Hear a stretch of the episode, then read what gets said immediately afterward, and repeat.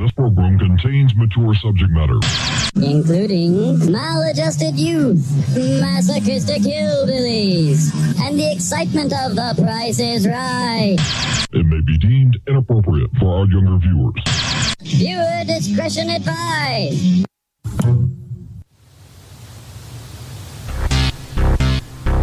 I would like, if I may, to take you on a strange journey.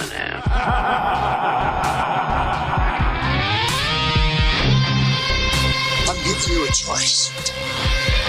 I either put on these glasses or start eating that trash can. You maniacs! What is a man? When we are successful, we will be, we have a real chance at this. No world order.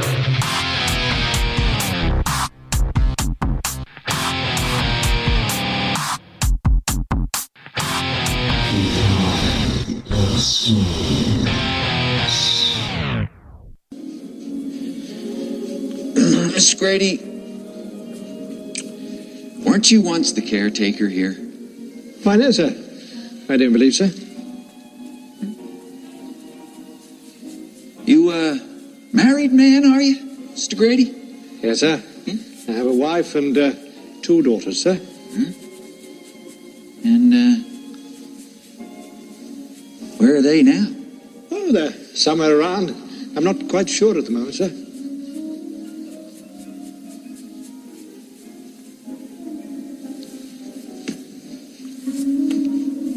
Mr. Grady, you were the caretaker here.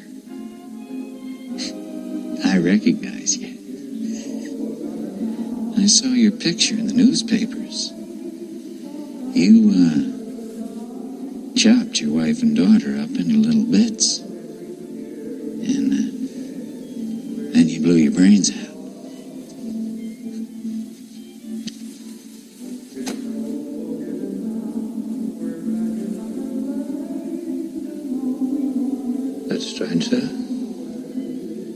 Don't have any recollection of that at all.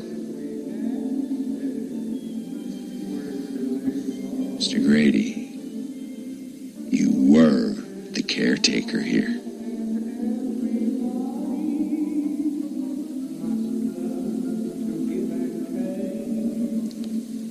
I'm sorry to differ with you, sir. But you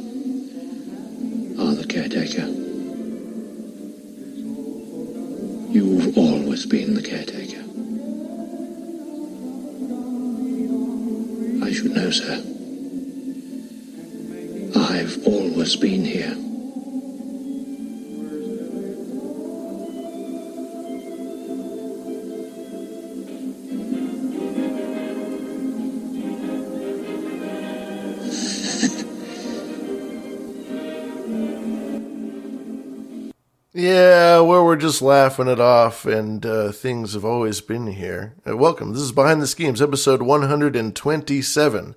It is currently November 21st, 2022, and my name is Lavish.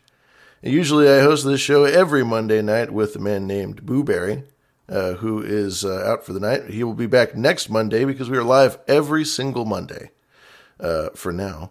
We're live every Monday at 7.30 Pacific, 8.30 Mountain Time, 9.30 uh, Central Time and 10:30 Eastern. And uh, I'm just coming to you live all over the world through the RSS, the old really simple syndication feed. And uh, I'm joining you here on a beautiful Monday night. Hope you're well. Hope you're well. Uh, usually the show starts off with me and my compatriot talking about how our respective days went. Uh, the the day's been fine it's kind of weird to have that conversation by yourself. So, in that spirit, maybe I'll just move through that bit and get right to the tarot draw. You see, we always do a tarot draw for every single show. Uh, maybe you're uh, into tarot, maybe you're not into tarot, maybe tarot isn't something that you have put in any time into or interest. But we around here, we like to draw a card now and again, you know, just to kind of kind of set the tone, get the vibe going, see what's going out there in the world. And tonight I drew a very uh, popular card that everybody loves to get the Death card. That's right, the Death card. Now, uh, the Death card is a, rather ominous when you see it right away. It is a little scary. It is a little uh, jarring to get the Death card. You know, you start thinking the worst. But the truth is, is the Death card actually isn't. It isn't the worst card in the deck. It's not. Uh, it's not always a sign of gloom and doom. I think that there are just off the top of my head at least three or four other cards that are easily way worse than this card as far as as bad omens. I have here. I drew from a, a nice set that Quirkess gave me, the Gilded Tarot set. Uh, I wasn't able to get a photo through from it, so I have a classic Rider Waite image in the show notes. If you haven't gone to the show notes, you might want to uh, do that over at zososcorner.substack.com. Uh, everything that we're going to talk about, or I'm going to talk about tonight, will be referenced or uh, photographed or placed in some way, shape, or form in the show notes. You go to zososcorner.substack.com. And this is episode 127. Um, reading from a lovely book that I got from a gentleman named uh, Reverend Dr. Pfeiffer in the land of Kansas City, Missouri. This is a book that is illustrated and uh, narrated by David De Angelis, who is an artist who worked with David Bowie and did a lot of great uh, work with him when he was alive. The great, great uh, late David Bowie. And in this book, I think they have some very well written articles that have nice theses on, on each and every card. And I think every deck should come with a good book, you know. That's uh, that's the BTS medical advice to kick us all off. For the death card, this book says, I know that this too shall pass. Which I think aligns with my general idea of the death card, as a, it's not a sign of, of dying and going away, it's more a card of rebirth. It's about even if you are in the dredges, even if you're going through a hard time, this too shall pass. Eventually, you'll get back to something else. If you really want to manifest that for yourself, if that's if that is what is on your mind, then that's what's going to happen for yourself. You just put your energy into that. It won't happen quickly, it won't happen easily, maybe, but it will happen. Something will happen because everything passes, no matter what. Bad times, good times, um, time passes and you get to shift in phases sometimes. According to this book, the highly revered card does not signify a physical death. It heralds the death of a particular situation externally, or part of you internally.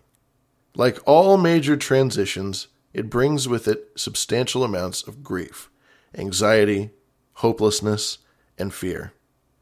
The end of a chapter in life can be hard to accept, but accept it you must if you wish to move on.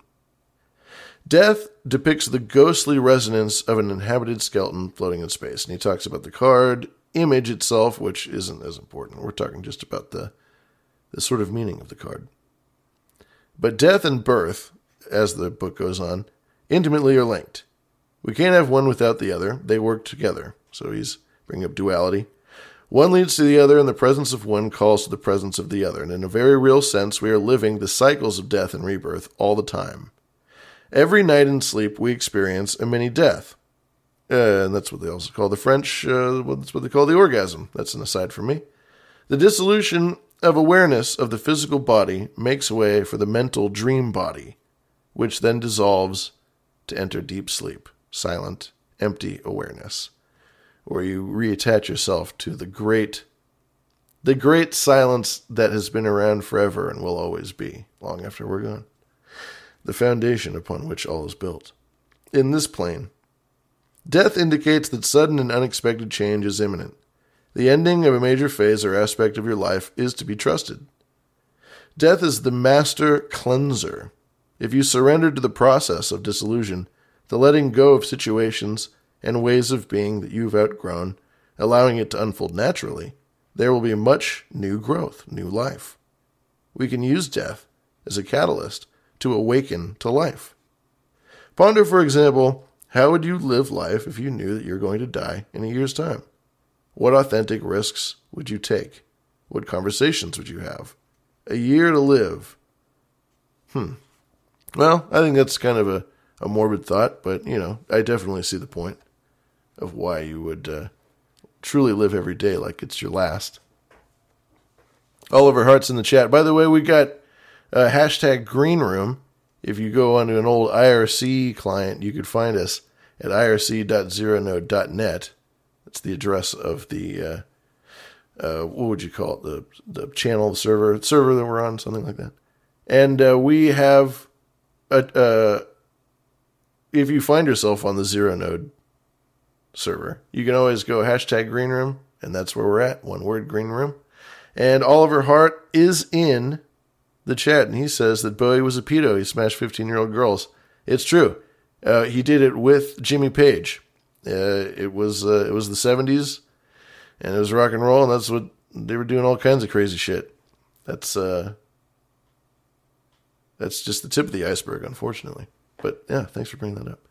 Blue Steed asked where she can uh, find the Gematria chart. It can be found at liveislit.com, I believe. Liveislit.com. Yeah. You go to liveislit.com, L I V E is lit.com, and then you go down to number six. Click here to see the list of possibilities that you can have if you want to boost us. And a boostagram or boost is simply a, a payment of uh, Bitcoin. It's a we found a way to do these little instantaneous transactions of Bitcoin. And if you give us a certain amount of Bitcoin, well, then in the chat room, you're going to get a little message. You're going to get a little, a little, uh, a little secret message. It's great. There's, a lot. We, we love it. Actually, it's fantastic. There's there's all kinds of numbers. There's all kinds of options for different numbers. You can use the same numbers over and over again. And given the fact that uh, Bitcoin is tanking like the Titanic, these boosts have never been more affordable. You can send us a boost for for pennies. You can get your own secret internet relay chat message for pennies on the dollar. I'm telling you, it's it's a steal. You got to get in before the uh, Bitcoin comes back up again. Times like these when everybody's uh, all doom and gloom about markets and things like that. These are the times where uh, interesting things happen. You know what I mean? But anyway, that I think that ties in well with the tarot card that we're talking about tonight, the Death card. In order for good times to happen, sometimes bad times must happen. And good times can be appreciated so much more after a bad time. You, anybody who's ever uh, gone a long time without eating, if they've gone a day or two or more without eating a meal, and then when you finally eat that meal after after starving all that time, you have that meal. Oh my God, it's the best thing that you've ever eaten, and you sit there and you have the greatest meal of your life. Or if you or if you're in jail and you get out of jail and you go stay at a Motel Six while you get your shit together, that sleep at that Motel Six is like the best, most luxurious night's sleep you've ever had.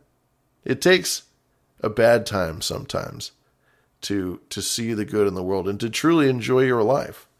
If you're going through hardship, uh, obviously hardship sucks, and you know it's easier said than done to say, "Hey, appreciate it," or not appreciate it, but use it, use it to have a better time in your life.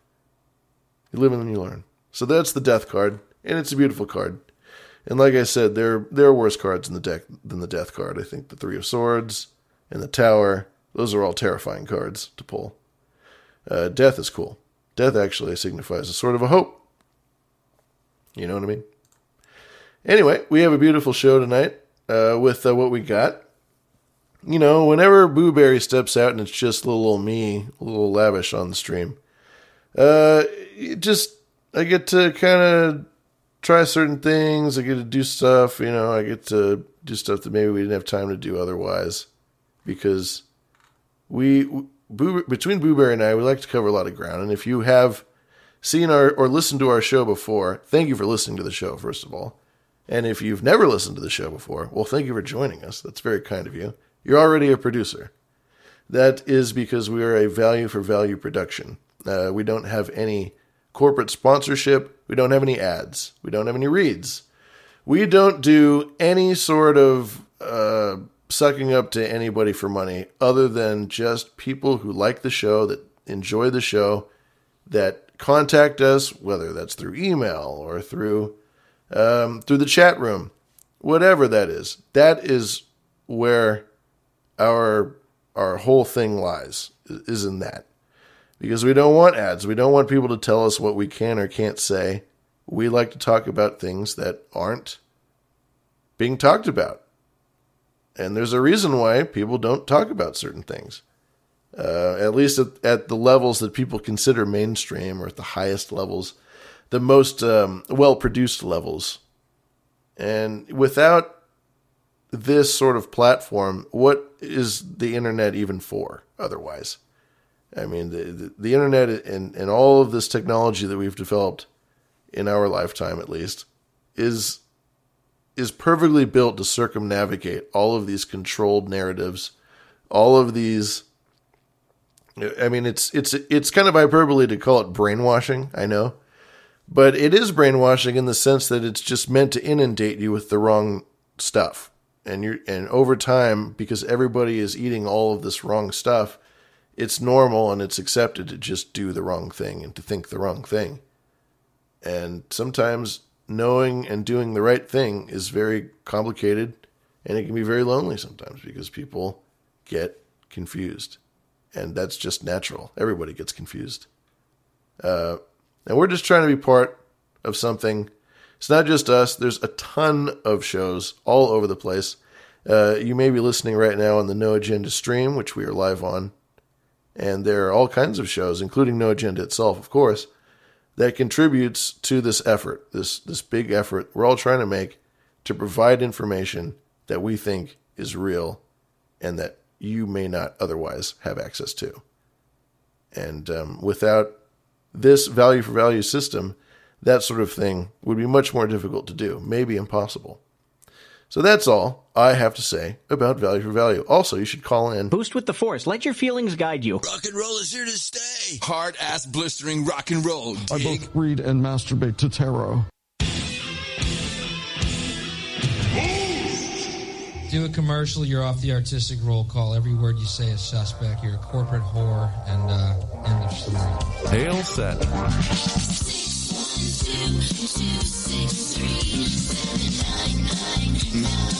Hey, Horace, how's it going?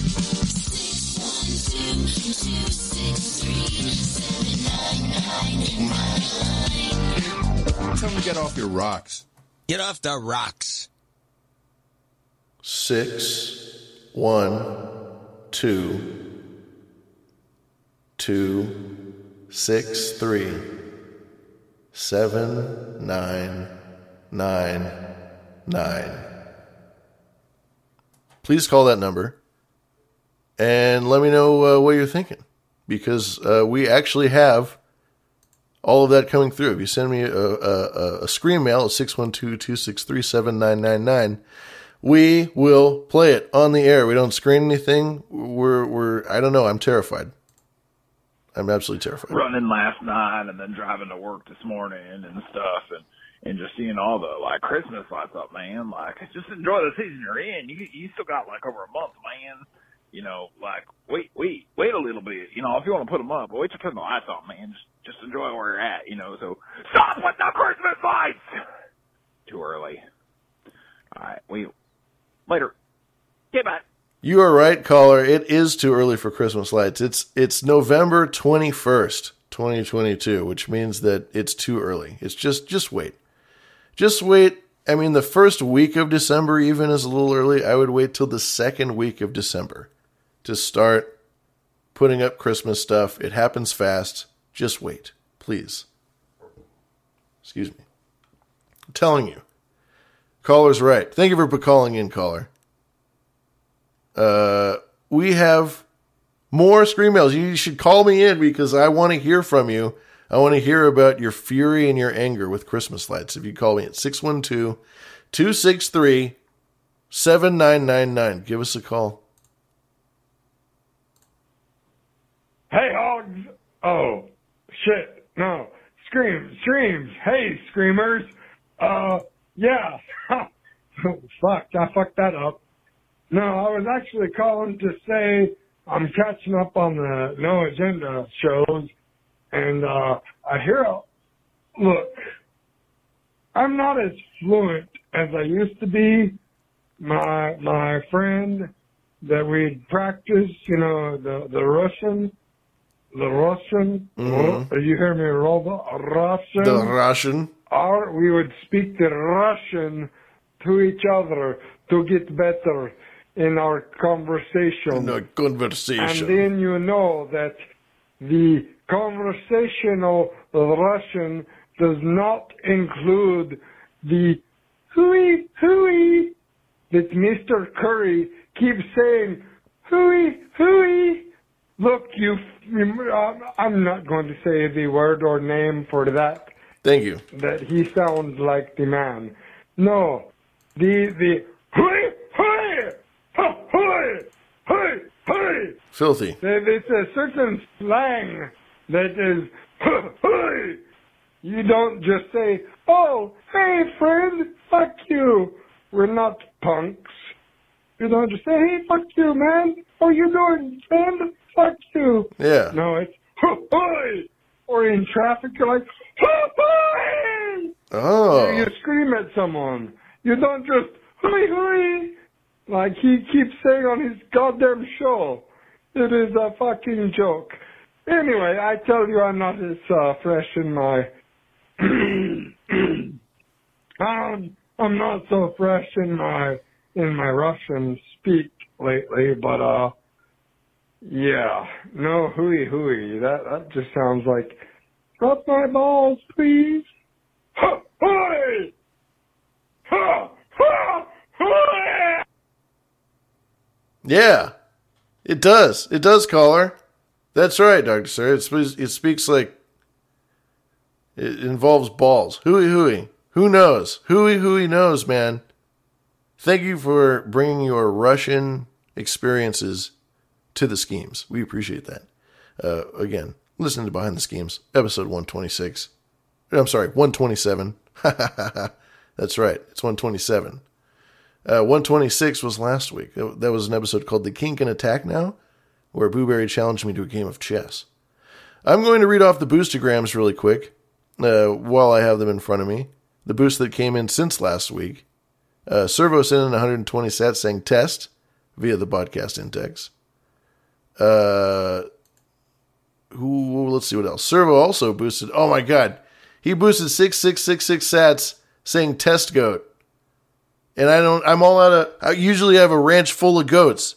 Usually I got a ton of goats sitting around, and Booberry and I we just sit there and we just, oh my god, we slaughter them by the dozen, and just get blood and guts and and and goat meat everywhere. And I cannot believe we got it. We, we killed all these goats. Pitar and all these guys they come in and they killed all our goats, so we had to order new goats. So I'm I'm waiting on the fresh supply. Uh, but in the meantime, I'm going to write this down. You hear this? I just wrote that down, and we're going to slaughter the shit out of a goat next time, next week. Uh, also, Nam wants to slaughter a goat. He sent in 66, 66 sats, and he says Satan Claus is coming to town via Fountain. And he's right. He's very right. Satan Claus is coming to town. Uh, Sir Gene Roch, says Nom. Who who is Maori and Curry knows that, says Servo. Hmm. You know, I was wondering if that was Sir Gene. It was a very convincing uh, Russian accent. And I, uh, you know, Sir Gene is our is our resident Russian guy around here. So, you know how it is. You know how it is. Um, The Lord of this world is behind the. So, last week, I brought up a guy that I think has been around in, in the mainstream media a lot lately, uh, who uh, his name is uh, Sam Bankman Fried. Now, and I don't mean to push away so quickly from all the boosters. I want to say thank you to all the boosters and to everybody who uh, has uh, contributed to the show in a meaningful way. Uh, that'll all be in the show notes. zososcorner.substack.com, episode 127. And I will uh, also mention the producers who send in through the PayPal in the second, second half of show. This is a two act show, as you well know, with an intermission. So we will get to those guys a little later. In the meantime, I want to talk about this guy. I, I don't know why I'm, I'm. This guy is fascinating to me because, like I said in the previous show, and if you want to get kind of a background on on what on who this guy is and what he's done, this Sam Bankman-Fried and the FTX scandal, then I would recommend that you listen to the last episode, episode 126, uh, and get the skinny on that one. This is sort of a, just a, a minor follow up because more information has come to light, man.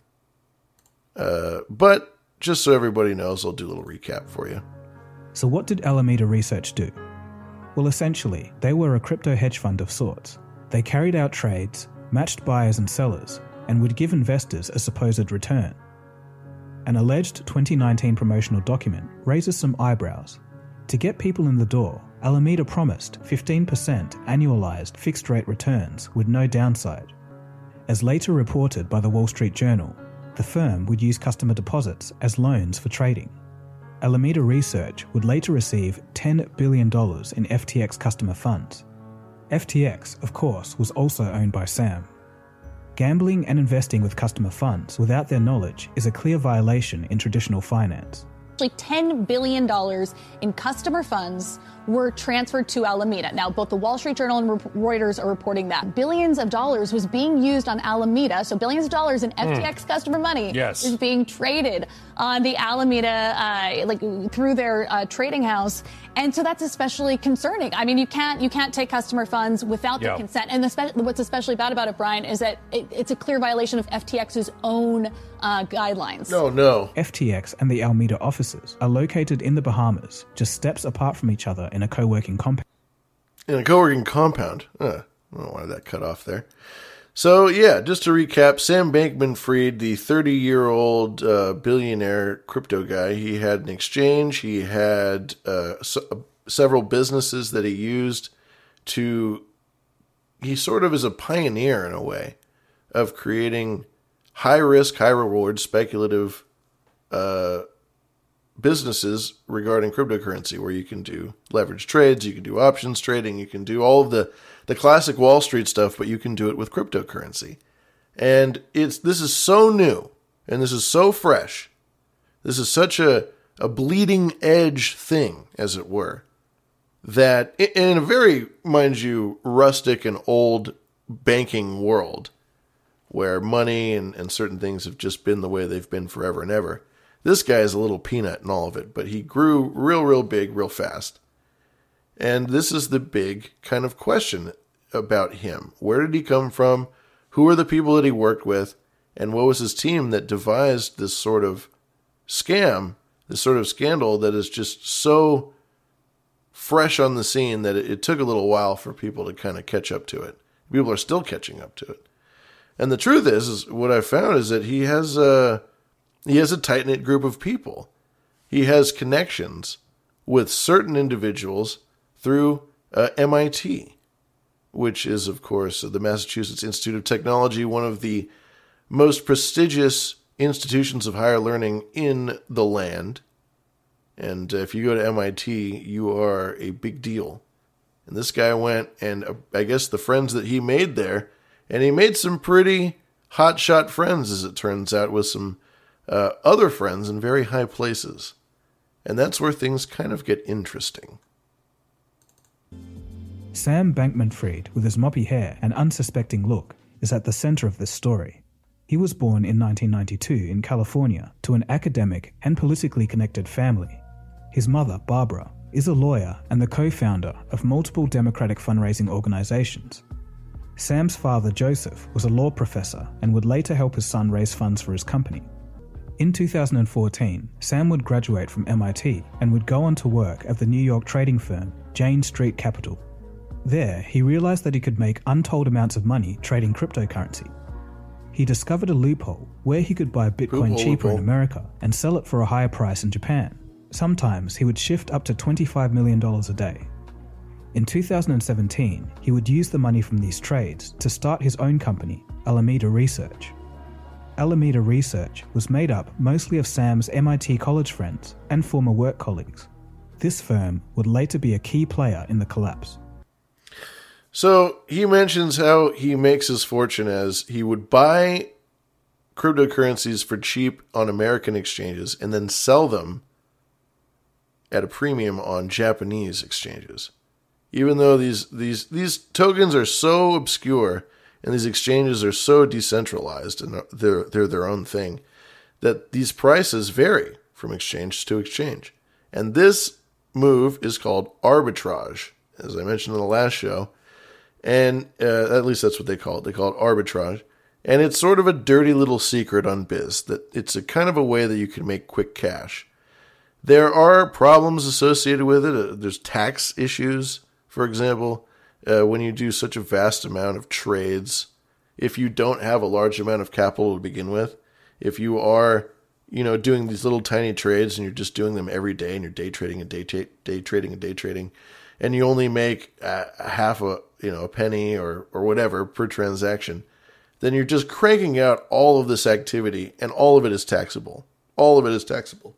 So the way that I imagine that he did it is he just used gobs and gobs of money, which he had anyway from his uh, his family history, and he used it and, and did it right and and used this arbitrage system in the way that was the most beneficial, that could be most beneficial at that time. So that alone is seedy. I mean, you gotta you gotta understand the the action of doing that is immoral in a sense. It's not it's not a, a productive way of creating value. It's not helping the world in any way, shape, or form. It, you're hurting people. You're you're ripping off a system, and you know that money comes from somewhere. Uh, anyway, this guy makes all this money in this very dirty and nasty way. And then he goes and turns around, as a lot of great uh, billionaire entrepreneurs do. Entrepreneurs do. Uh, one that comes to mind is uh, J.D. Rockefeller. After being an absolute piece of shit at the end of his life, all he could do was go around and and and propound ideology and give money away and start all these charities and donate to education. And that was a very complicated, sticky web that he, he weaved. But this seems to be a sort of a psychological pattern that you see with people when they when they make a, a ton of money and they do it in an in a astoundingly unethical way. They decide that they're going to turn around and they're going to use their amount their massive amounts of wealth and they're going to, you know, make the world a better place.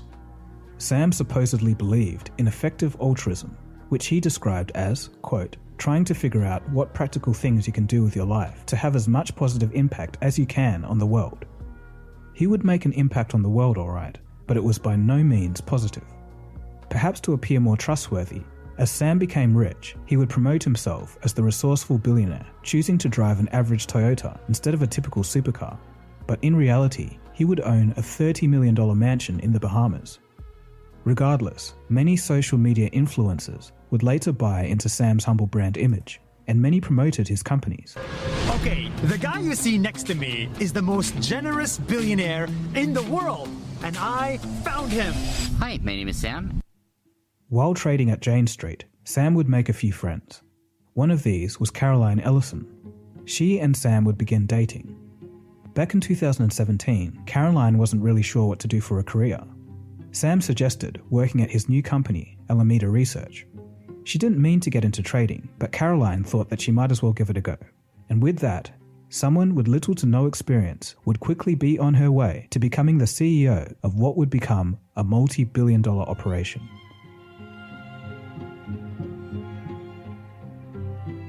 According to Fortune, Alameda Research, quote, was run by a gang of kids in the Bahamas, end quote. Many of the staff were Sam's ex co workers from the trading firm Jane Street, and others were from MIT. Sam had an inner circle of 10 people who were all housemates. They partied together and had been involved in romantic relations with each other. This group, of course, included the inexperienced CEO, Caroline, who would publicly praise amphetamine drugs on her Twitter. On her Tumblr, Caroline would state that the only acceptable polyamorous relationship should be in the form of a hierarchy.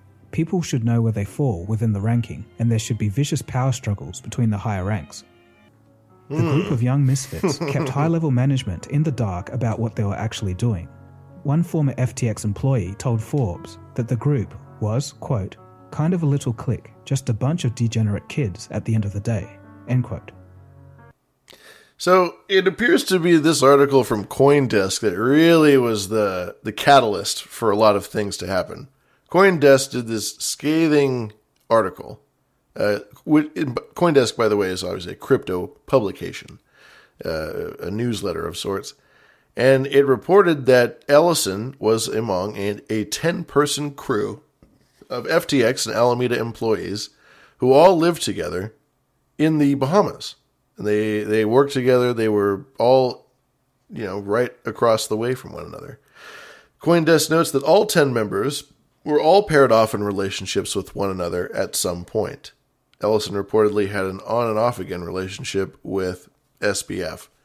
Uh, on her Tumblr account, she likened the polyamory in the Bahama house to an imperial Chinese harem. She supposedly noted that there was an established hierarchy and that everybody knew where they fell within it, within this hierarchy. Sounds like hedonistic despotism to me. So we can assume that this guy, this SBF guy, he is at the top of this pyramid, of this sex pyramid in the Bahamas, where he has these 10 guys, these 10 people who are obviously all very well educated math majors from MIT. They're all genius math people, but, you know, as you know, if you're a genius at math, you're not always genius at other things, other aspects of your life. Uh, nobody is a genius at everything. But these guys have this high level, top, top mathematic engineering, uh, mathematical engineering, I'm sorry, mathematical degree. I don't know if it's an engineering degree, but they take it into the corporate world. They go in as math people, but they try to operate a business. And business isn't all just, you know, if you if you're more clever than other people uh, at developing uh, formulas. Sometimes if you break the rules long enough, people go, well, you know, it doesn't matter how smart you how, how smart you are. But Bill Gates and other kinds of guys like that, they're, you know, math nerds that went into the business world and took that with them and made something with it. With these guys, they're all a bunch of 30 uh, somethings and younger uh, that obviously party really hard. They're in the Bay Area. They probably do a lot of Molly and a lot of speed and, you know, maybe smoke some weed. And uh, 10 of them all from MIT, they're all just, su- they're a super tight clique you know, where they just they bang each other and they hang out with each other and they don't need any anyone else but each other. And that seems to be what this whole system was built on, was on this group of friends uh, that more or less had some very interesting connections. Questions about the real financial stability of FTX began swirling. It became the perfect opportunity for Sam's main rival, CZ, to step in. Sam and CZ's relationship started six months after the launch of FTX. CZ bought 20% of the exchange for about 100 million. Sam would later buy back this stock for $2 billion. This sum was paid to Binance, in part, by FTX's own token, FTT. Meanwhile, CZ was bitter because behind closed doors, Sam had been lobbying for the creation of a brokerage like licensing system for decentralized finance. And who would lose out the most from this arrangement? almost all other exchanges, especially Binance, FTX's main rival. And this is where things get a bit crazy, because interestingly, it's reported that the head of the SEC, Gary Gensler, and Caroline's dad, Glenn Ellison, both worked at MIT as professors. At MIT, Caroline's dad was the former boss of the head of the SEC. An alleged leaked email shows that the SEC was going to give FTX, quote, no action relief. Basically, this means we know that you're breaking the rules, but we'll look the other way. If these reports are true, we could be looking at genuine corruption within the US government. Yeah. Uh, Caroline's dad is Glenn Ellison. He's the head of the economics department at MIT. And he has worked with and for Gary Gensler, who is the current SEC head, the Security Exchange Commission head. And the SEC is the uh, the main institution that that regulates Wall Street in a nutshell. That's the easy way of putting it. They are the police when it comes to finance in the United States. And uh, Gary Gensler runs it. Glenn Ellison, Carol- Caroline's dad, is his good, good buddy. And uh, they've known each other for years and years. And SBF, Sam Bankman Fried, his parents are both lawyers, or uh, his mother is a lawyer. And they contribute a lot to political parties and things like that. So there is a sense of, of an academic elite. These guys, they come from from high stock in the academic world. And because of that, they have these connections. Uh, we have links to Glenn Ellison and Gary Gensler in the show notes. Again, zososcorner.substack.com if you want to get the skinny on that. And then, uh, really, what I what I didn't realize at the time when I reported on this last week that the two things that kind of made all this come to head were one, as I said before, this CoinDesk article that was written that really just ripped him apart. Um, and happening in the middle of a massive bear market when it comes to cryptocurrency and Bitcoin. Uh, I mean, it's at an all time sour moment right now. And all of it is in the dumps. And anything that's based on funny money, all this FTT token, backing and anything even bit even based on Bitcoin is is never hasn't been weaker in a long time. So it's extremely weak, and there's a lot of there's a lot of weight at the top that's bringing it down from all the hype and all the bull that it just went through. But one of the things that brought all this to a collapse was one the the article and two this CZ the Binance guy. The Binance guy made moves. This guy is like the uh, the Soros of the crypto world. He's great. As FTX grew, CZ viewed them as a genuine competitor. He now had $2 billion worth of FTT tokens. If he wanted, he could bring down the House of Cards. So he did, and the leaked Coindesk report was the perfect excuse to do that. What set in motion the disaster was a simple tweet. It's November 6th, and CZ comes out publicly stating that Binance will dump the $2 billion worth of FTT that they got from that early FTX stake. Now, FTT wasn't heavily traded, so dumping all of this on the open market at the same time would have mammoth consequences.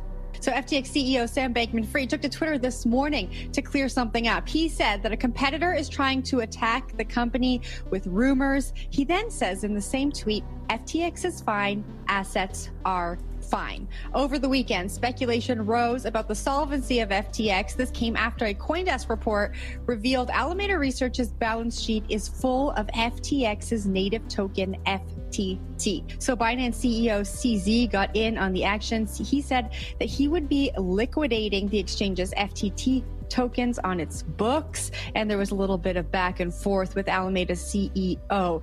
Adam, I'm going to kick this off to you first. I was gone for a week, and what a story to come back to. Maybe you can talk us through what is going on. The tweet shook the crypto world, and money began bleeding out of FTX, and fast. In a correspondence with staff, a presumably panicked Sam said that the firm saw a, quote, giant withdrawal surge as many users rushed to withdraw $6 billion in crypto tokens from FTX in just 72 hours. Sam would remain confident, stating, quote, We're chugging along. Obviously, Binance is trying to go after us. So be it. End quote. The FTT token's price collapsed 80% over the next two days. This resulted in FTX's reserves falling.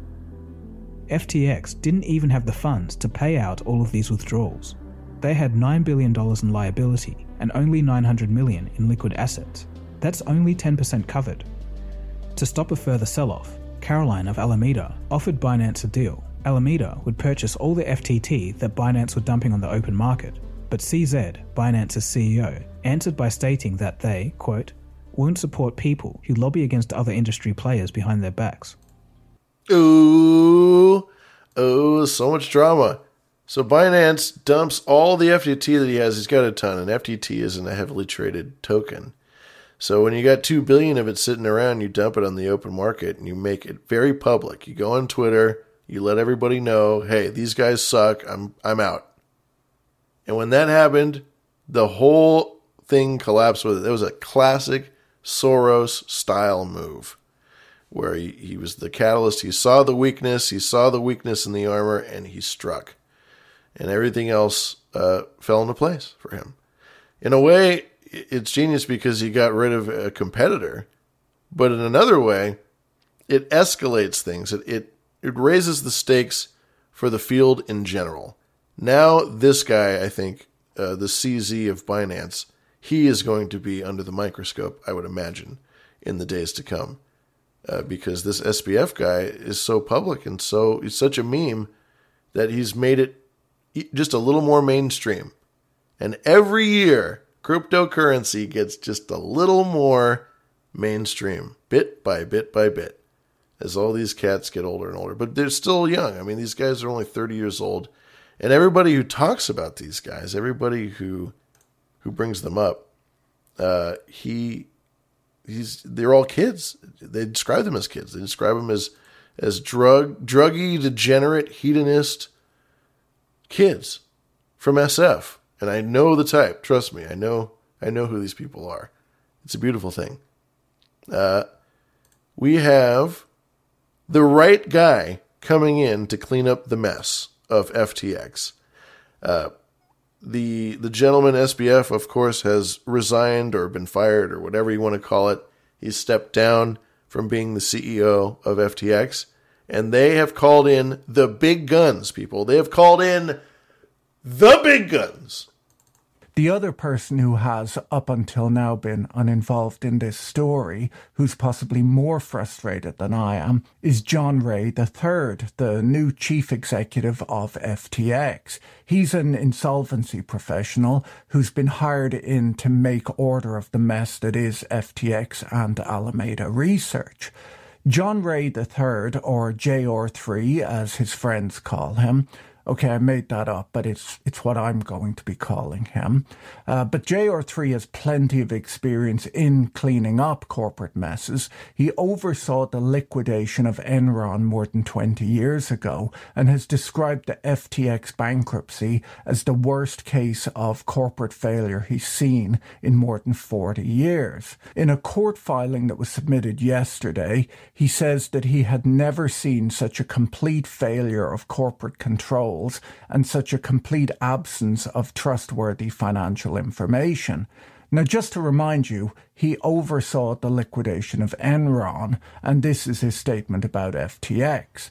JR3 describes FTX and Alameda Research as plagued with compromised systems integrity, faulty regulatory oversight, and a concentration of control in the hands of a very small group of inexperienced, unsophisticated, and potentially compromised individuals. Mmm, it smells of the dot com boom. This is a taste of the dot com boom as it existed at the turn of the millennium, and I can say that, I can call it that. When the dot com boom happened in Silicon Valley, the dot com boom, um, you had this on a massive scale where all of these startups, all of these companies, they all wanted to be Apple. They're all operating on not cryptocurrency, but on stock options and on stock. They would they would have a startup and then they would pay people in stock. Uh, they would pay construction workers in stock. If the, if the general contractor came in and renovated an office for this startup, the startup would go, you know, we don't have any cash, but we'll give you some stock in our company. And all of these startups operated on this very kind of funny money way. That was their version of it. And this is this is the current version. It's a way of of being able to pay people with money that isn't money. And it's in it's based on the value of the company at hand. And when the value of the company and the value of whatever it is that they're giving away in lieu of money uh, dissipates, then it all crumbles quickly because it's built on nothing. This is a, uh, it's a flashback. It's a throwback for me. It's true. It's a true uh, a moniker of this of this Bay Area, man, which is built on a a very fickle gold mining scheme in, from the very beginning. I give a shout out to some people in the chat. Junta's in there. He says that I did the newsletter. It's true, I did do the newsletter. If you go to Zoso's Corner, that's Z O S O S Corner dot substack dot com, episode 127, you will find that uh, there is a newsletter and there's all kinds of information, everything I've talked about. It's all referenced. I'm not pulling this out of my hat. I'm not looking this this is this is real stuff, people. Real stuff. Uh, yeah, and Pitar is right. CZ of Binance said that it would take a few months to unload their stash of FTT tokens, and I'm sure that's true because it's a lot of that's a lot of uh, asset to offload. But he said he would do it, and he said he was committed to it. So there you go. The tweets again that I mentioned in the last show are really uh, the tweets from SBF, and I think his Twitter handle is SBF underscore FTX. And he melted down. He went from one day, he was, you know, Binance was going to come in and buy him out and save him, and in one day, he went from "Oh, thank you, CZ, you're the man" to "Oh, CZ, you scumbucket, you know, you're my sworn enemy." publicly. It was it's hilarious. It's hilarious to look at. Uh, speaking of Junta, who's hanging out in the in the troll room, I'm sorry, not in the troll in the green room and a troll room as well. There are a lot of great people hanging out there. Bully Steed, Oliver Hart, Private Browsing is in there. Moth is in there. Not just the Mothman, but Moth, uh, Servo, Nam, Nam of uh, of uh, Millennial Media Offensive is in there. If you ever watch Millennial Media Offensive, which is a great show. A lot of people hanging out. If you go to hashtag Green Room uh, in irc.zeronode.net. But Junta brought some excellent information uh, to my attention today. It was uh, something concerning inflation and tacos. Uh, tacoflation, if you will. And this is, I'm just going to read it uh, verbatim when he sent because I think he sums it up very nicely. Inflation, recession, depression, etc. All of these economic terms are not useful to the median American, but what is extremely relevant is how far their paycheck will go at a fast food restaurant. Now, I looked up the original Taco Bell menu, and I found that a minimum wage job in 1965 bought you a burrito after 15 minutes of work. 15 minutes of work in 1965 got you a burrito. Today, to buy a Taco Bell burrito today, with 15 minutes of work, you would have to make 23 to $24 an hour. Since most people made four to five times as much as the minimum wage in 1965, that means that you'd have to really make about 80 to $90 an hour in today's market to have the same amount of buying power at Taco Bell that you did in 1965. Let that sink in. Four to five times as much to buy the same amount of stuff at Taco Bell. And I have pictures of a Taco Bell from 1965. You can see it with your own eye holes. The, the back when they had Bell Burgers, back when they actually sold hamburgers at Taco Bell. But you could get a taco for 25 cents. You get a burrito for 15 cents. Frijoles, nothing. Easy. Nowadays, God, you go to Chipotle, 20 bucks. You go to Taco Bell, 20 bucks. I'm going to blurt out all of that because we're not advertising any of those those sadistic corporations. A root beer was 10 cents, god damn it. I feel like an old man just yelling at, yelling at the clouds. So I want to thank Junta, thank you Junta for bringing this horrifying and terrible information to my attention. And he also has some references. He has a Huffington Post article as well as some government wages about uh, government pages about wages. Some page wages, some wage pages that you can check out where he references the minimum wage and the median wage. So thank you, Junta. I appreciate that uh, for doing that. The, uh, the the the price of a possessive astrophy is too damn high uh, it's too damn high. So thank you. I love I love getting old. I love being an old man. It feels good. It feels right. I'm becoming more of who I really truly am every day. And I hope that you are all too. Uh, we this is a two act program, by the way. I don't know if I I think I mentioned that already tonight. And uh, again, just so everybody knows, it's November twenty first, twenty twenty two. It's currently eight forty seven p.m. here on the Pacific Coast, over here on the bereft coast, and uh, and it's episode one hundred and we are, I think, going to take a little intermission. We've talked about SBF. We've talked about tacoflation. Uh, I have some very, very uh, second, second half of show type material coming up after this brief intermission. I hope you enjoy. Part of this program is, you know, we do a little music, we do a little info, we do a little this, a little that, a little of this, a little of that. And so I'd like uh, for you to join me on this intermission journey. Uh, by the way, you can always give us a call. We have a voicemail line, and I'd like to hear from you. I would love to hear from you. And if you don't want to talk, well, then you can always text. You can always text. You can text us at 612 263 7999. Or you can call us at 612 263 7999. It's easy. Just give us a call. Won't cost you nothing. 612 263 7999. We're going to take a brief intermission. You go ahead, you have a smoke, you have a drink, you do whatever it is that you do on a Monday night because Monday nights ain't for amateurs, it ain't for rookies. You know what I'm saying? It's for the real people. The people. See ya.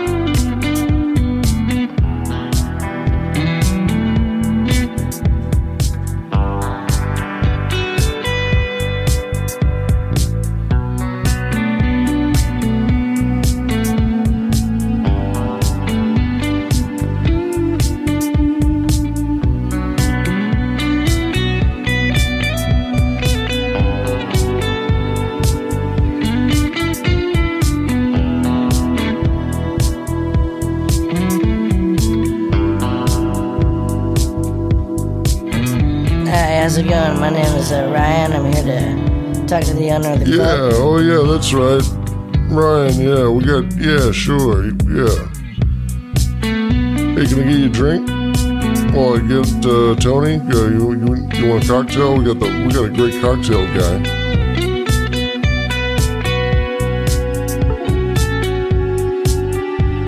No, I don't want a drink. I just want to I just want to talk to Tony. I'm going to be here for five minutes, and I'm going to get out of here. So just please and thank you. Just uh, please go get Tony.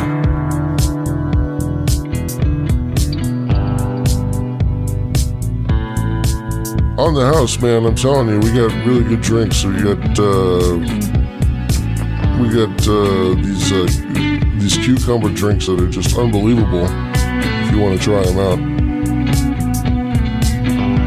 No, man, I, I don't want to. No, I don't want to. I don't need anything. Thank you. I just please go get your boss. I'll be right here. I appreciate it. I'm sorry to take up your time. I don't need. I don't need a drink. Can I Thank get you a, a glass you. of water, I maybe? I, I. I, you I, don't, I really four don't. waters I don't need something? a. No. No. No, we, we don't need anything.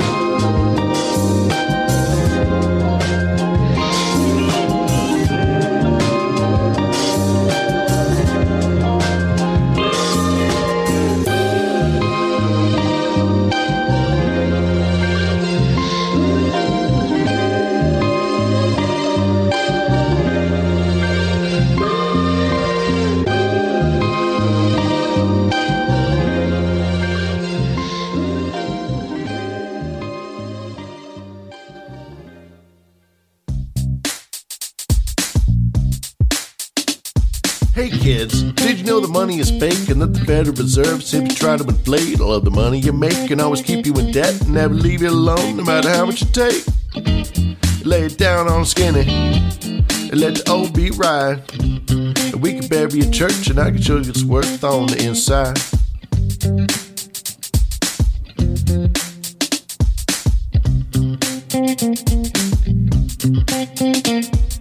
Kids, Illuminati is real.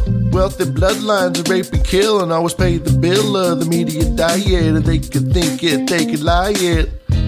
You kill a man outside in broad daylight and nobody thinks twice. And with the world to roam and nobody's home, I must be nice.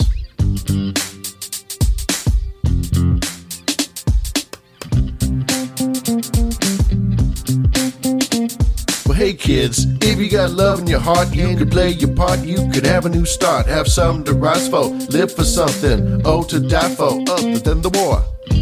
You enjoy it to the many. You pet a dog or a cat. You gotta loose the noose so the lizards win. We can't have that. Yeah, yeah.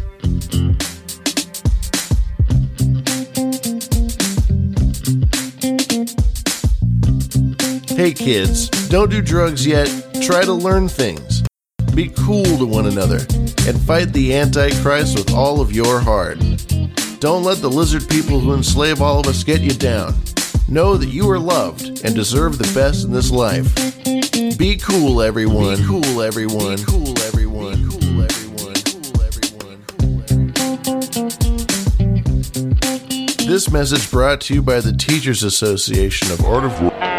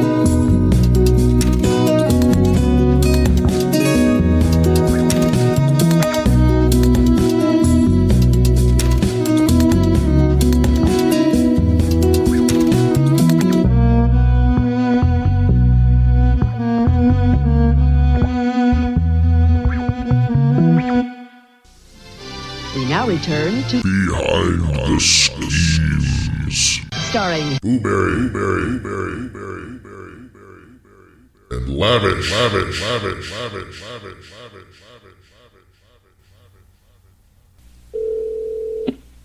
Hello.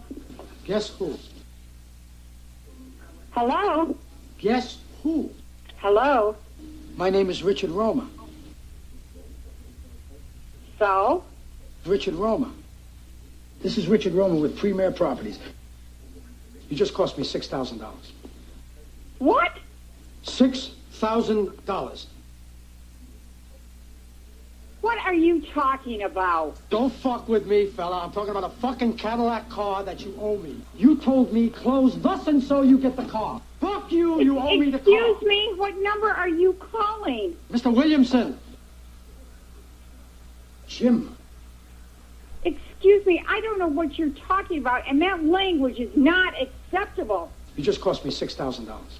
I didn't cost you anything. With what what? are you talking about? What are you going to do about it, asshole? Did you hear what I said? Six thousand dollars. Sir, I don't know what Jim. you're talking about. It's the goof of all time. You What? know me, What are you talking about? D. Ray Morton, Premier Properties. You're from Premier Property. What about Premier Property? I don't know. Sir, what are you talking about? You just cost me six thousand dollars and one Cadillac. I cost you $6,000 for Yes. what? Don't fuck with me, fella. I'm talking about a fucking Cadillac Listen, car that don't you talk me. to me with such language. I don't know what you're talking about. You're Your name is shit. Richard Roma, Premier Property, $6,000. I have no idea what you're talking about. Where and were you your last language is not acceptable. Now stop swearing at me. Where were you last night? Where was I what? Where were you last night? Where was I last night? Yes. That's right. I've had just about enough. Goodbye. No. What do you mean no? Oh, Christ, I'm sorry. Sir, you've got the wrong number. I don't know what you're cunt. talking about. What's the point? What's the fucking point? In any case, I gotta argue with you. Excuse me, what are you arguing about? You I don't know what you're talking about. You just cost me six thousand dollars. Well, that's too bad. I'm glad that I cost you six thousand dollars because I don't you know hear what, what the I heck you're talking about. Did you hear what I said? I heard what you said. To help us. Goodbye. Hello. You just cost me six thousand dollars. What is this? I don't. This is ridiculous. Jim. Is this a business deal or what? Yes. You just cost me six thousand Who, dollars. who are you?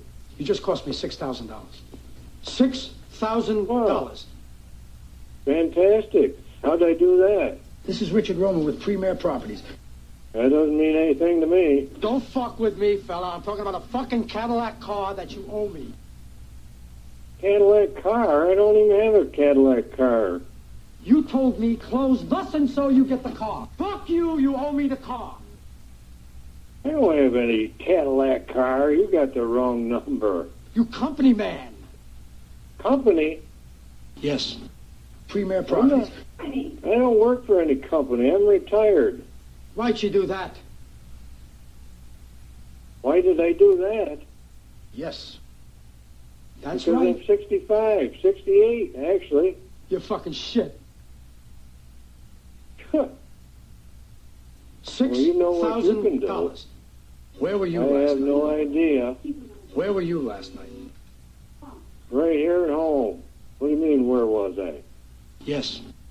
Where were you last night? Right here at home. Who is this? What are you talking about? Did you ever take a dump made you feel like you just slept for 12 hours? Did you hear what I said? Did you? You don't know what I'm. I Well, have no idea me. what you're talking about. Well, answer me. Six thousand dollars. What about six thousand dollars? You just cost me six thousand dollars. Oh, good. How'd I do that? Don't fuck with me, fella. I'm talking about a fucking Cadillac car that you owe me. I don't have any Cadillac car. Jim. This is Jim. Why'd you do that, Jim? Do what? I'll call back later. No, tell him you got keep talking to him. Keep talking to Who's him. gone? Shut I up. don't know. Cadillac car. You know you got a big mouth. What? You fairy. Yeah. Oh, you're a nice person. You're a real nice person. What you're hired for is to help us. Does that seem clear to you? Hired? I don't work for anybody. To help us, not to fuck us up. To help men who are going out there to try to earn a living, you fairy. You certainly have the wrong number. I don't This know what you're me. talking This is me, Richard Roma. I have no idea who you are. Where do you Fuck live? you. Fuck you.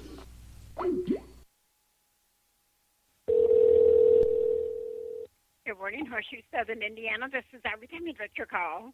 Who is it this time? I beg your pardon? Who are you? You have Horseshoe Southern Indiana. Yes! I want to ask you a bunch of questions. I'm sorry. Excuse me, I have a few more questions if you don't mind. Okay. Where's John Connor? I'm sorry, who's who? John Connor. I have no idea, sir. What department does he work? Hey, I'm a police officer. That he's a police officer? Yes. Correct. Are you trying to reach someone in security? Yeah. That he's a police officer? Yes. One moment. Horseshoe Southern Indiana. Good morning. Morning. How are you? I'm fine. Yourself? I'm a cybernetic organism. Okay, you Listen keep breaking to me up, very hon. carefully. Yeah. One of Yes. us is in deep trouble. Who? You. I am. Impersonating an officer, resisting arrest, fraud, reckless driving, and lying to the sheriff. Huh. Yeah. Now who's Excuse this? me, I have a few more questions if you don't mind. I'm Detective John Kimble. Hey, I'm a police officer. Well, how do I know that you are? Trust me. Well, how am I going to trust you if I don't? How, how do I know if you are? Why not? Well, you know, I don't know. I just don't know if you are or not. Stop being such a pussy. I'm wasting my time. Hold on a minute. Let me get let me get your number on this line, this phone. No deal.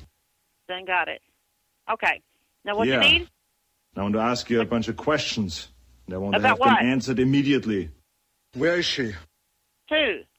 I'm a friend of Sarah Connor. I was told that she's here. What's the matter? Huh. Well, let me tell you, she's not here. And you expect me to believe you? You know you're Yeah, lying. 'cause uh, well, you done uh, got both of her friends, so she's probably with the other robot there. You on here? Yes. Okay. Let me. What you need? You're not the one I want. Uh, well, who do you want? Let me talk to your mother. Well, my mother's not here. You know you're lying. Get your mother, please. Uh huh.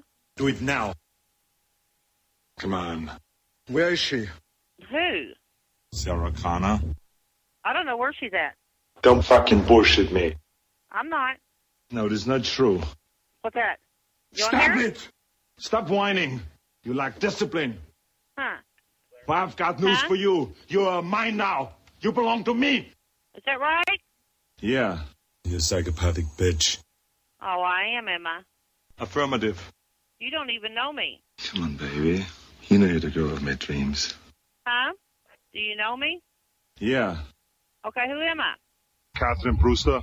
No, I don't think so. Come on. Don't bullshit me.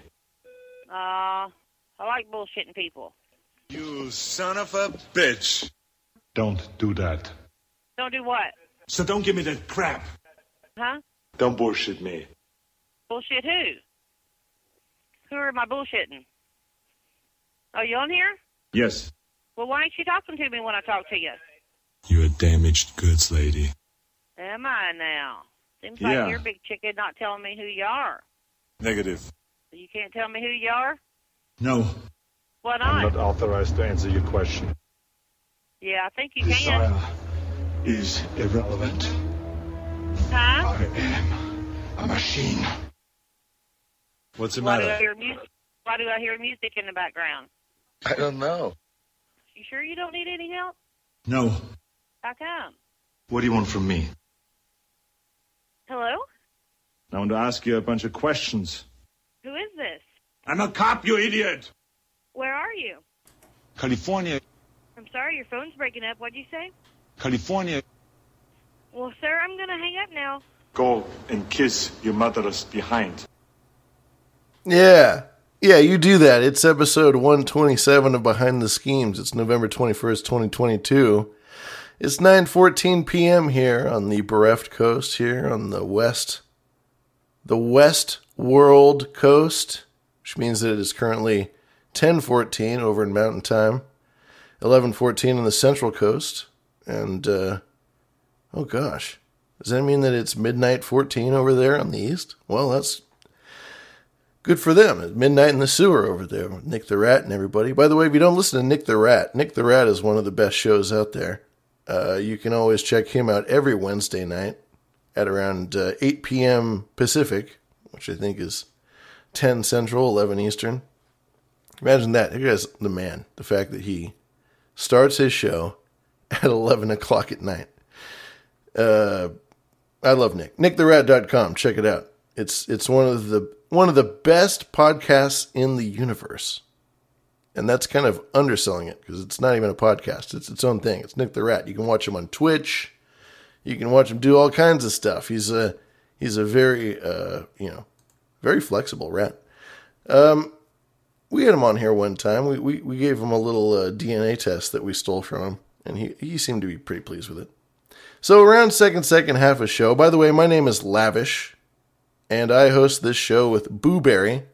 We host the show every single Monday night here on the No Agenda stream and also on our own stream. And uh, we are lit through CurioCaster. We are podcasting 2.0 compliant. We are value for value. And uh, I'd like to give a, a special thank you to Sir Bemrose, who curates the No Agenda stream. If you have any complaints about No Agenda stream, you can always send it to Sir Ryan Bemrose. He's there, and uh, he's always willing to help. And uh, he has a great show himself. Actually, he has a number of great shows. Uh, there's Grumpy Old Ben's, which he hosts with Darren O'Neill, and there's also Angry Tech News, which he hosts with himself. He doesn't do doesn't doesn't need anybody. Just just has it himself. But this is the second second half of show. So on this part for value for value, uh, with value for value in mind, we'd like to thank all of the producers that came through, that sent financial contributions or otherwise that went into the production of this episode. This being 127, and I'd like to do that now. I'd like to thank Make Heroism, and by proxy Mary Kate Ultra as well, of course. They sent in 3928 American uh, USD from the old uh, threadless shirts enterprise that they've set up for us. Uh, thank you so much for that. And for also Make Heroism showed me today Zohar Lazar, who is an artist who's made a, a series of art involving the gentleman that I just talked about, uh, Sam Bankman Fried. So if you want to see some excellent uh, artisanal, medium, high grade, low tech, wild, off the shelf stuff, you go to zososcorner.substack.com, episode 127. You can see the Zohar Lazar art there that was brought to us uh, gracefully, as well as this 3928 for Make Heroism and Mary Kate Ultra. So thank you so much. Uh, you can hear them and their uh, their sexy talent in the in the phone line jingle, which you can also call 612-263-7999. And let me know what's on your mind. And they want to know as well. So thank you very much. The MKs, as I call them, Make Heroism and MK Ultra. Thank you. Um, I'd also like to take this time to thank Sir Cross Stitch. Uh, he's been coming in regular real regular. I'm talking fibrous with $5.33. Thank you so much, Sir Cross Stitch, coming through the PayPal. Very spectacular. A little culty with the 33s, and we appreciate that. That's the kind of action that we look for around here. That's what we that's what we enjoy. And seeing the numbers, well, it just tickles my my old, cold, dead heart. It really does. Um we also have, thank you, Sir Crosstitch. Can't thank you enough. Bayern Giant or Bayer N Giant. And he sent in a solid $6.66. Thank you, sir. Once more, you've been coming in again and again and again. And I cannot thank you enough. Thank you so much. That's super awesome, solid, great of you. And uh, and I appreciate the hell out of it. And I know Booberry does as well. So thank you, Bear and Giant. We know you're out there. You're uh, you're, you're lovely. You're beautiful. Thank you. Solid. I'd also like to thank Junta uh, for sending in some clips. He sent in uh, a few things. Uh, I, have played one of them tonight. I'll throw in the other one, I think, a little later when, when it's appropriate. Uh, so thanks, Junta. And also thank you, of course, for the taco index topic. Very, very kind of you for your research and for your time and for your talent. And uh, I also noticed he sent me a picture of uh, some work that he's doing out on the homestead, and he has a solid tea kettle. So I wanted to give that tea kettle a shout out. It looked like it was made of some real nice material. Looks like it was a very sturdy tea kettle. And uh, since it's just me tonight, I can go ahead and I can say that. You know, I just say what's on my mind. It's a, it's a great tea kettle. What do you want from me? Um, it's the little things in life that that make everything worth it. Also, we have another producer coming in Sir, Sir Seat Sitter. He's a freak tonight because he's backing that old thing up. He's backing that old thing up. He's backing up the recording tonight. So thank you very much, Sir Seat Sitter. I appreciate your technical support uh, for the evening's production. We are just trying to cover our bases, and this is a podcast community, so you might as well uh, just, uh, you know, you might as well dip into the pool, swim around, see see what people might help you out with if you if you ask. So thank you, Sir Seat Sitter. I hope that your poker game is going well. And uh, while I have the opportunity, I, I'm it's not officially in the Freaks of Hazards list, but I would like to thank the Green Room. I've mentioned the Green Room already. This is our chat room. And it's a real chat room on an IRC client, if you can find it, if you can find a good client that you agree with, or you can simply go to our website at behindtheschemes.com with threes for ease and schemes, or you can go to loveislit.com, and that will take you to our website where we will uh, be able to direct you to the Kiwi link. And if you can click on the Kiwi link, you can get in the chat room very easily. And then from there, you can talk to people if it strikes your fancy, if it's something that you actually like doing. Well, then you can get yourself a client like HexChat or something along those lines and you can get yourself into a real honest to God chat room. It's something delightful. You owe yourself the experience because every show that we do, every single show that we do is live. Uh, we do it live. There's no cuts or edits or anything. I mean, there is a little bit of post production, but we do everything live. We we report everything live. We've got the notes in there. We've got everybody hanging out in the chat, and everybody's yelling at us and stuff. As a matter of fact, right now, as we speak, Pitar is unloading a, a barrage of 66, 66 sats. That would be Satoshis, that would be Bitcoin. And uh, he is absolutely unloading in the chat right now. And unfortunately, as I mentioned earlier in the show, we're fresh out of goats because we had goats. This is a small operation. You, have to understand, this is a value for value production you know, we, we feel the love and everything like that, but we can't go out and we can't buy, you know, a thousand goats at a time. We had a certain amount of goats and, and people slaughtered every single one of those goats. I mean, all, and we've got more coming in. We needed to order more to have them come in because with the, the bloodlust of this chat room is unparalleled.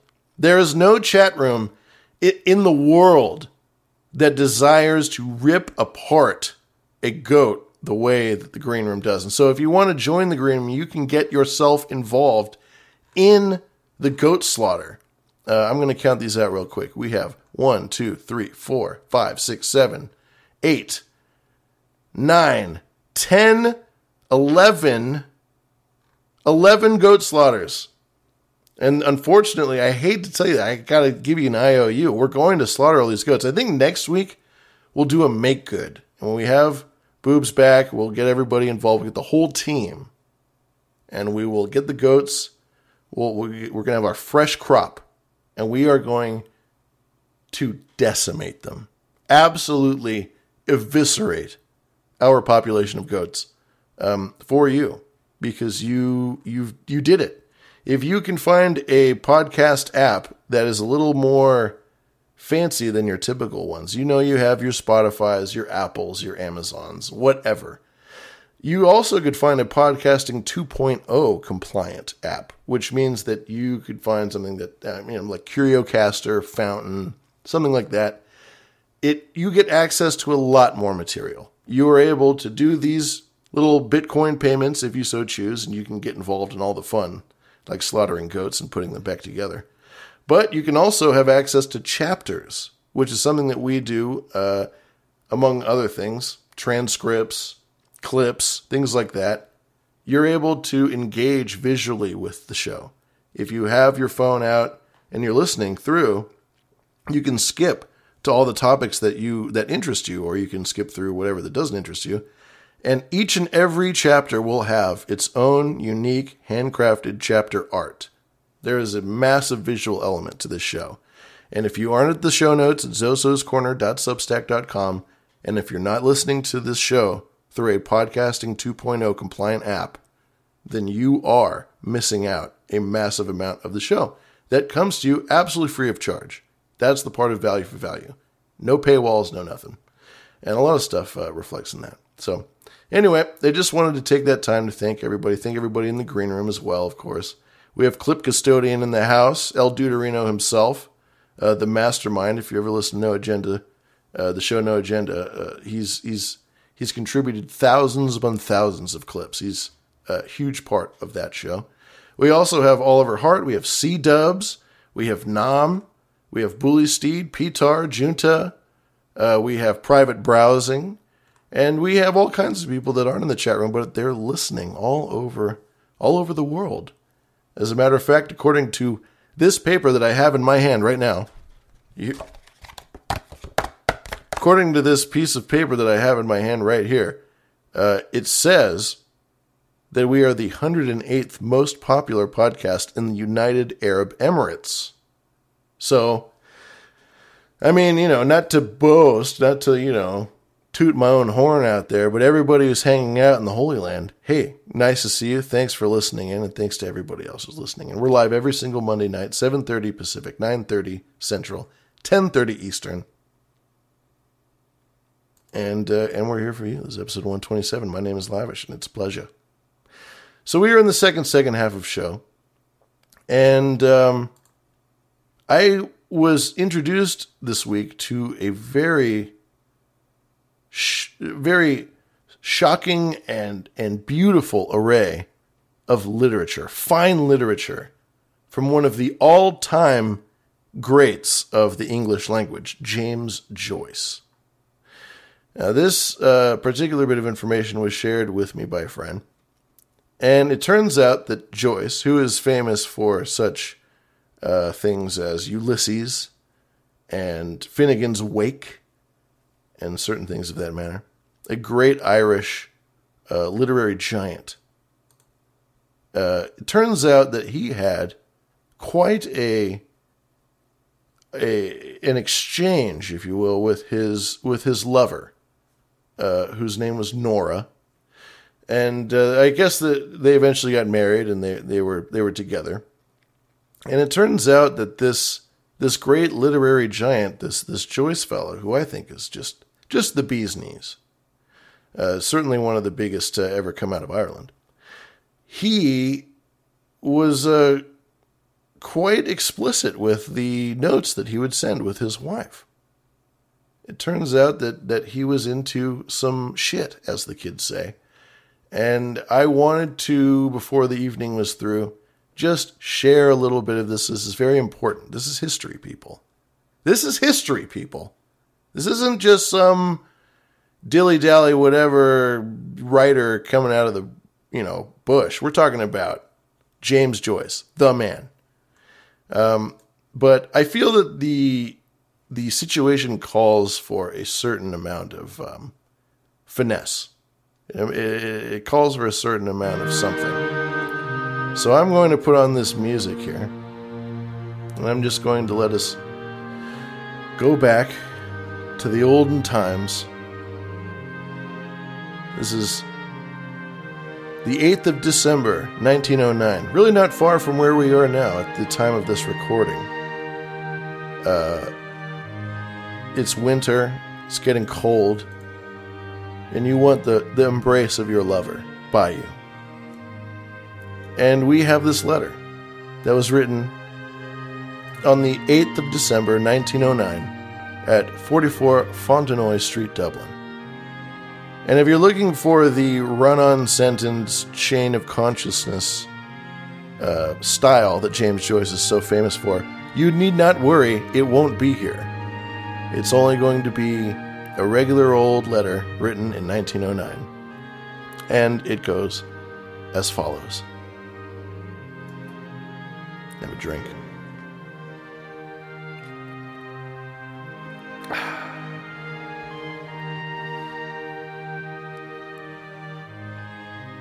My sweet little whorish Nora,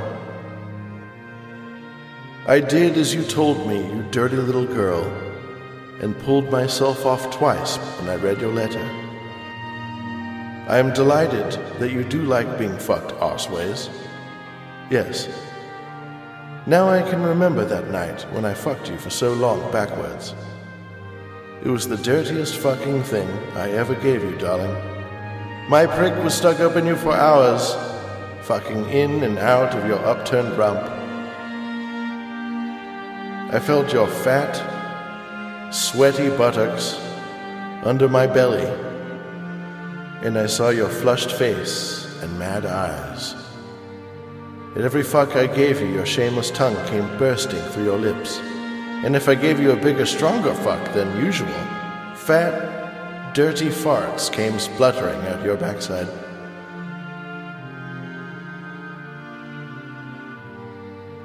You had an arse full of farts that night, my darling, and I fucked them out of you, big fat fellows, long windy ones, quick little merry cracks, and a lot of tiny little naughty farties, ending in a long gush from your hole. It is wonderful to fuck a farting woman when every fuck drives out one of her.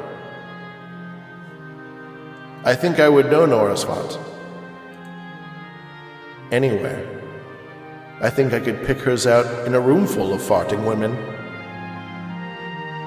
It is a rather girlish noise, not like the wet, windy fart which I imagine fat wives have. It is sudden, and dry, and dirty, like what a bold girl would let off in fun in a school dormitory at night.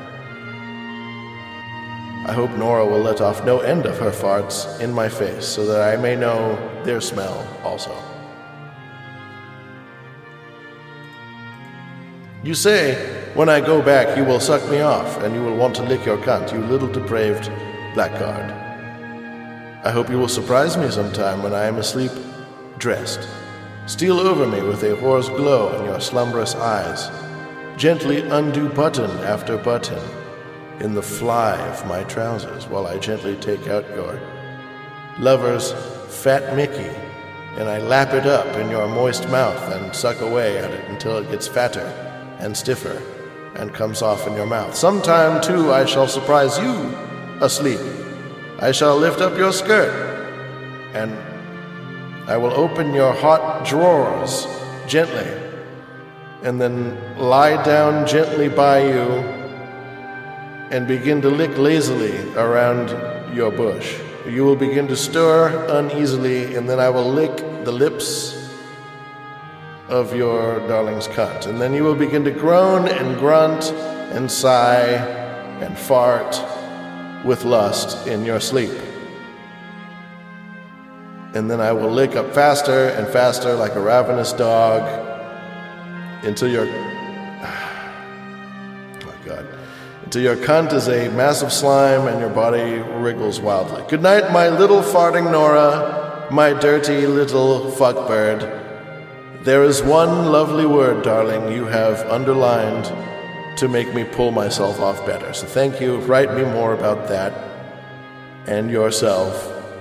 Sweetly, sweetly, Jim.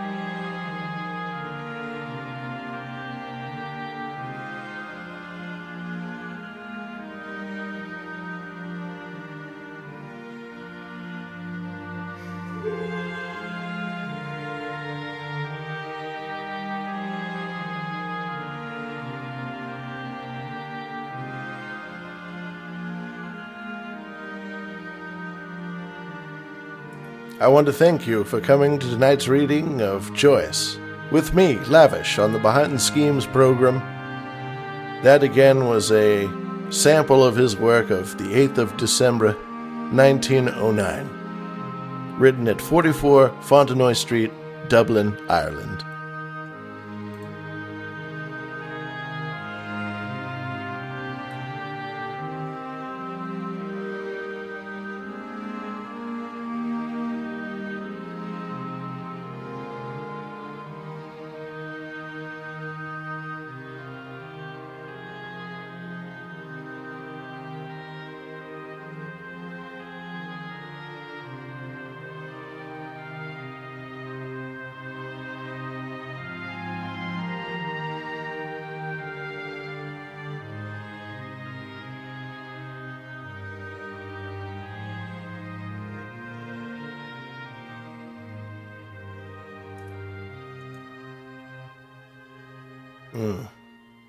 Feel that? You feel that that warm glow? That's culture rinsing over you like a great wave of passion and and intellect and and, and linguistic uh, knowledge. The overtures they overwhelm the mind. It, it explodes the brain to consider to to even conceive of the passion of this man, this great great man and his lover. His, her her passion as well.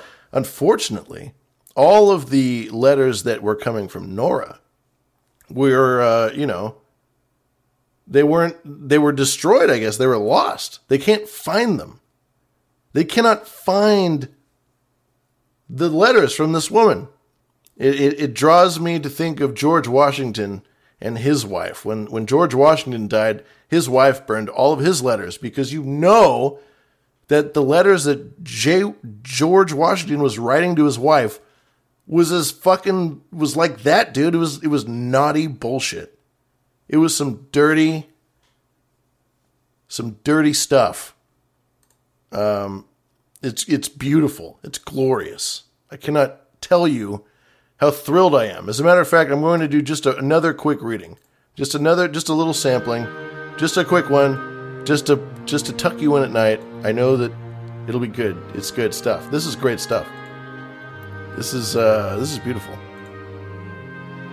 This was written on the on the 16th of December, 1909, at again 44 Fontenoy Street, Dublin, Ireland.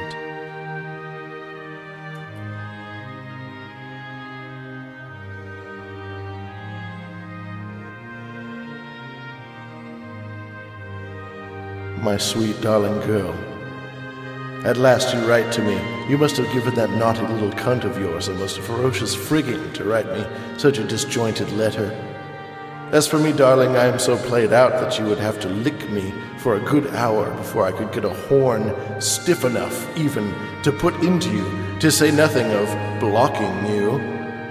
I have done so much and so often that I am afraid to look to see how that thing I had is after all I have done to myself, darling.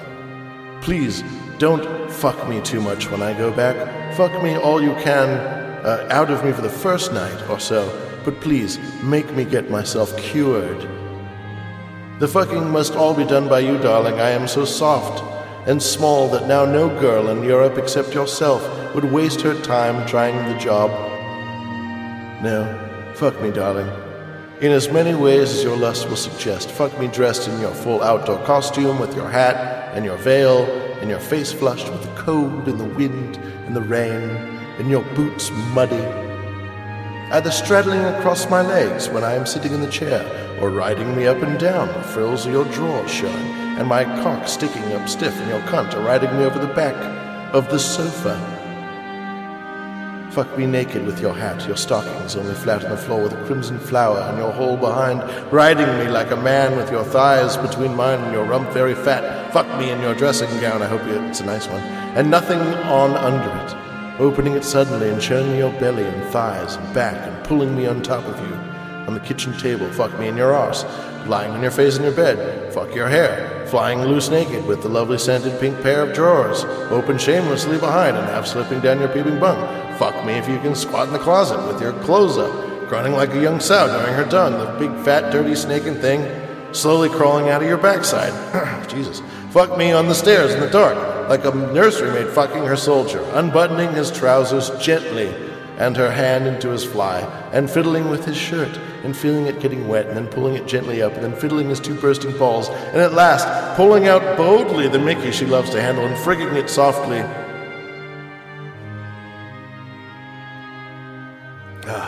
Ah, I've come now, and the foolery is over.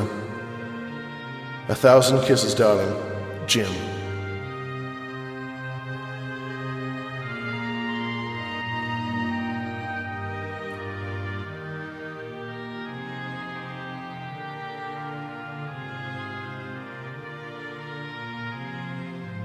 That's good stuff. That's really good stuff.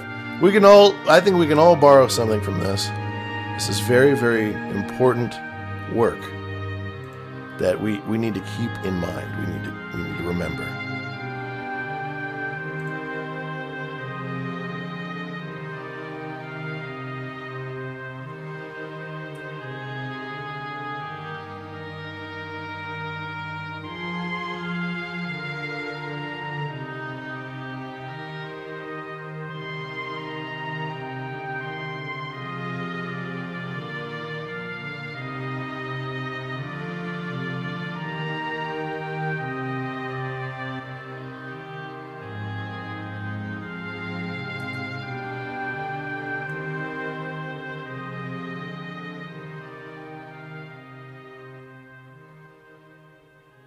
Well, I want to thank you all again for joining me on this very cultured evening. I hope you enjoyed the readings. I hope you enjoyed the information on SBF.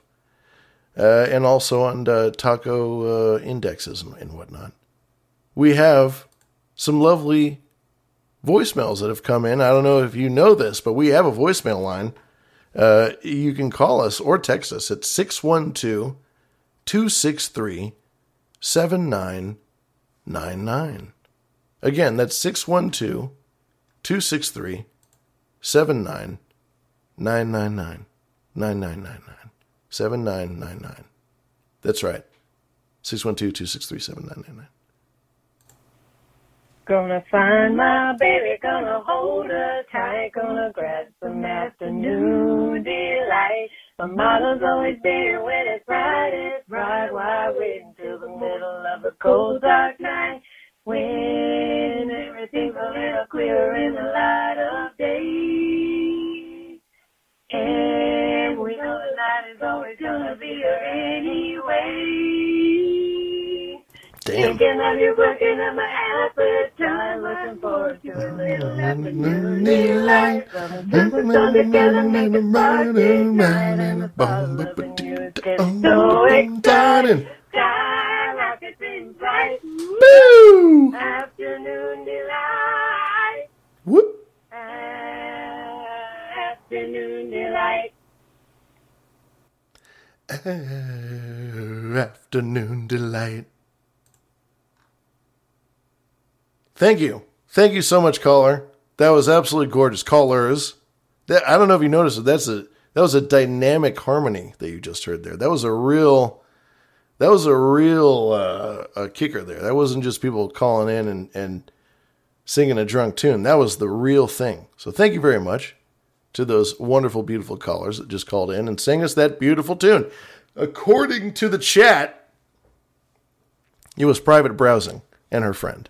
So thank you, private browsing, and thank you to private browsing's friend, wherever you may be in this great white world. Perhaps you're on the Bref Coast. Perhaps you're on the East Coast. Who knows? But thank you. Thank you very much. Uh, we still have a little time. You can give us a call. You give us a call at 612 263 7999. It's easy. It's so easy. All you got to do is just call. 612 263 7999. Let me know what you're thinking, baby.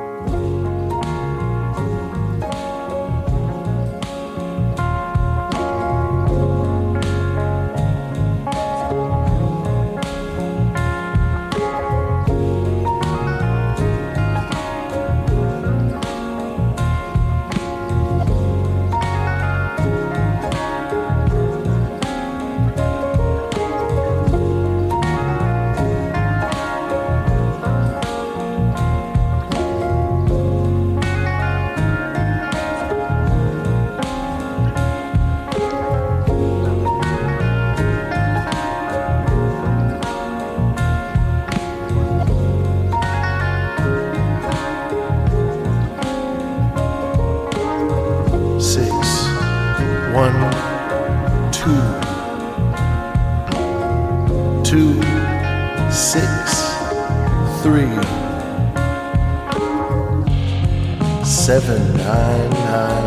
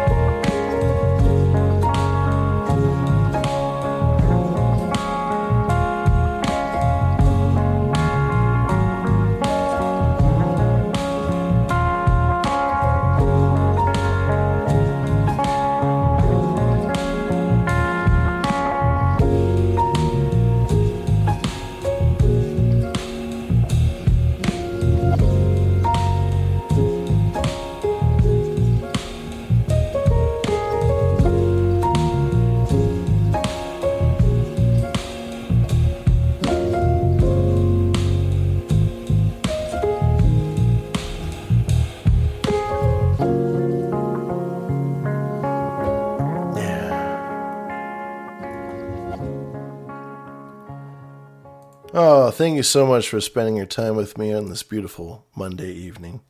Uh, you've been listening to Behind the Schemes, and it's hosted by myself, Lavish, also known as Sir Lavish. And I hosted with a gentleman named Booberry, who I hope is uh, doing very well wherever he is. We are live every single Monday night. Every single Monday night. Every single Monday night. Despite holidays or anything, doesn't matter. We're here at we start roughly around 7:30 Pacific, 9:30 Central, 10:30 Eastern, and 8:30 Mountain Time for all you guys who get butthurt every time. I don't bring up the fucking Mountain Time, but we got the Mountain Time in there now, so you know, you win, mountains. Good for you. Good for you. Uh, this has been episode 127. And uh, this is a value for value production, which means that we don't have ads, we don't have any corporate sponsors. If you like the show and you want to check out maybe some of the other episodes that we've done, uh, you can always go to our website at behindtheschemes.com with threes for E's in the schemes. Or uh, you can go to loveislit.com.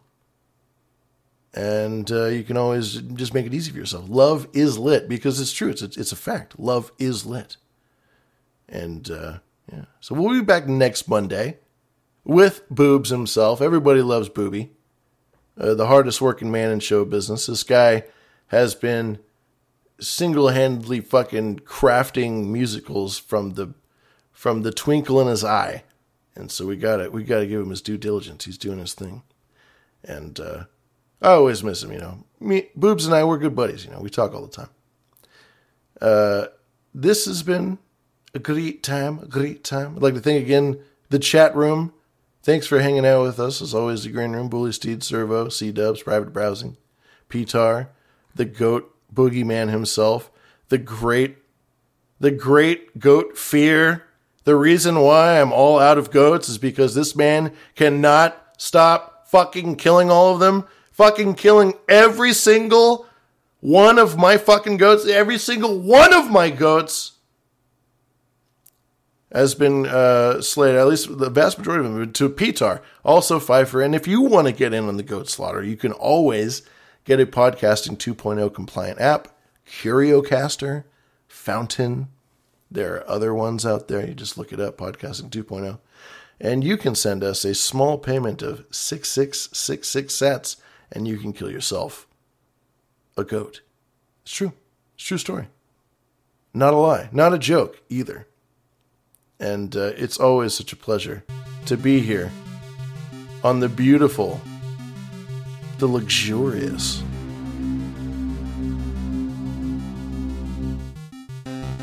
Behind the schemes.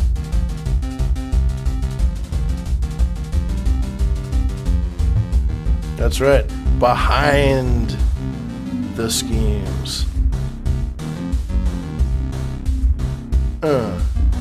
Uh. Uh, yeah.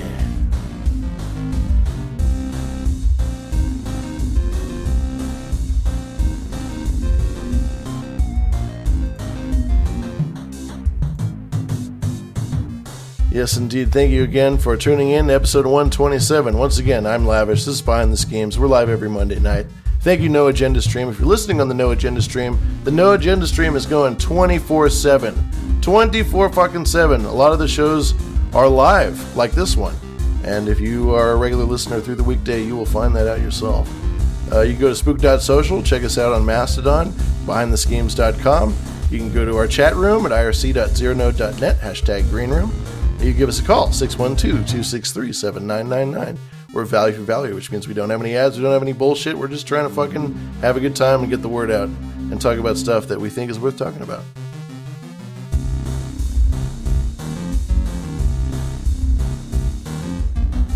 See you next time. Buenos noches.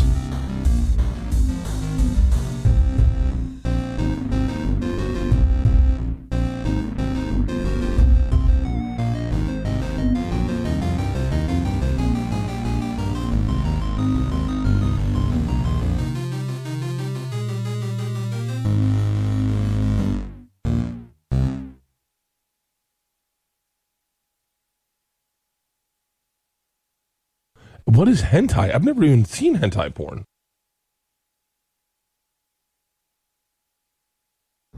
Dear Santa Claus, it's been a long time since I talked to you. I know I haven't been a very good boy, and in fact, I've been pretty naughty. But if you could see it to just come back into my life, Santa, I, I'm in so much pain. I need you now more than ever, Santa Claus. Please. Amen.